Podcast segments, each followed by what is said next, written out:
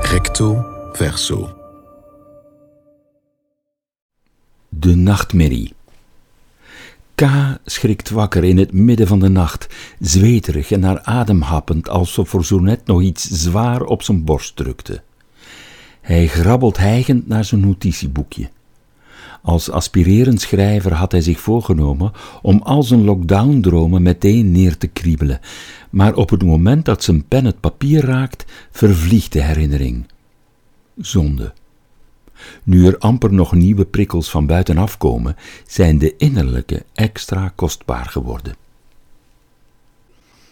Hij probeert zijn ademhaling weer onder controle te krijgen door aan iets anders te denken, iets associatiefs, iets moois.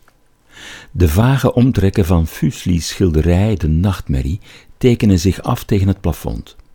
Daar is het bed, het uitgestrekte lichaam van de schone slaapster.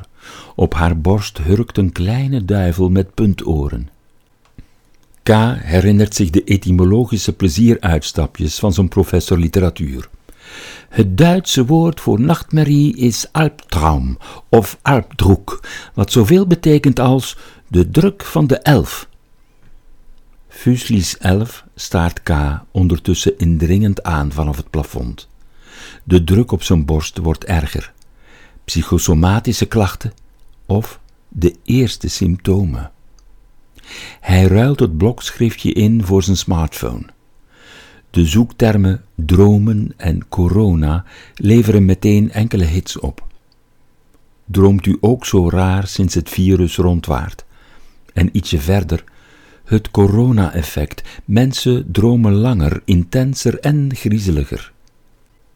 De hyperlink leidt hem naar een interview met een klinisch psychologe. Ze beweert dat we meer dromen omdat we onze wekkers niet meer hoeven te zetten. Voor het eerst in lange tijd kunnen we weer natuurlijk ontwaken. In plaats van recht te veren draaien we ons nog even om. We schipperen langer tussen slapen en waken, tussen droom en bewustzijn.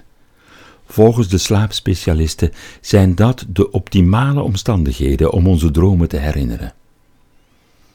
K probeert zich voor te stellen hoe dat moeras van de halfslaap eruit ziet.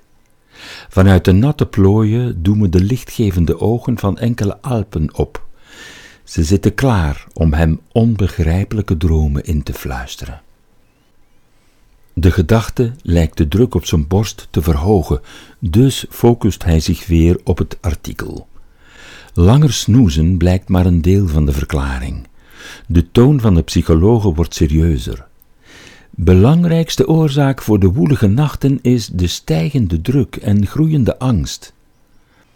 Het huis van K transformeert stilaan in een isolatiecel. Zijn slaapkamer heeft iets weg van een stoomketel. K sluit zijn ogen. Hij verwacht dat deze staat van oorlog, zoals de politici het graag noemen, een bron van inspiratie zou vormen. Hij had gehoopt dat de quarantainetijd net een extreem creatieve periode zou zijn.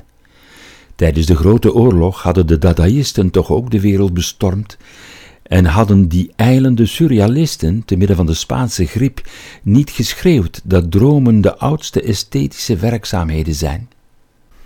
Maar K had al dagen niets meer geschreven. Het lege papier maakt hem bang. De willekeur van het virus ronduit panisch. De hoge stem van zijn professor doemt weer op. Virginia Woolf schreef ooit: De grote oorlogen die het lichaam voert met de geest in de eenzame beslotenheid van de slaapkamer tegen de koortsaanval of opwellende neerslachtigheid zijn altijd onderbelicht gebleven, genegeerd zelfs. De reden hiervoor is niet ver te zoeken. Om deze zaken recht in de ogen te kijken is de moed nodig van een leeuwentemmer. K ruilt zijn smartphone weer in voor het spierwitte schrijfblokje.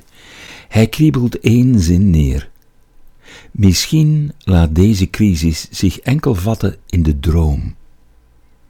Hij grijpt zijn kussen zoals een leeuwentemmer zijn zweep, klaar om opnieuw de strijd aan te gaan.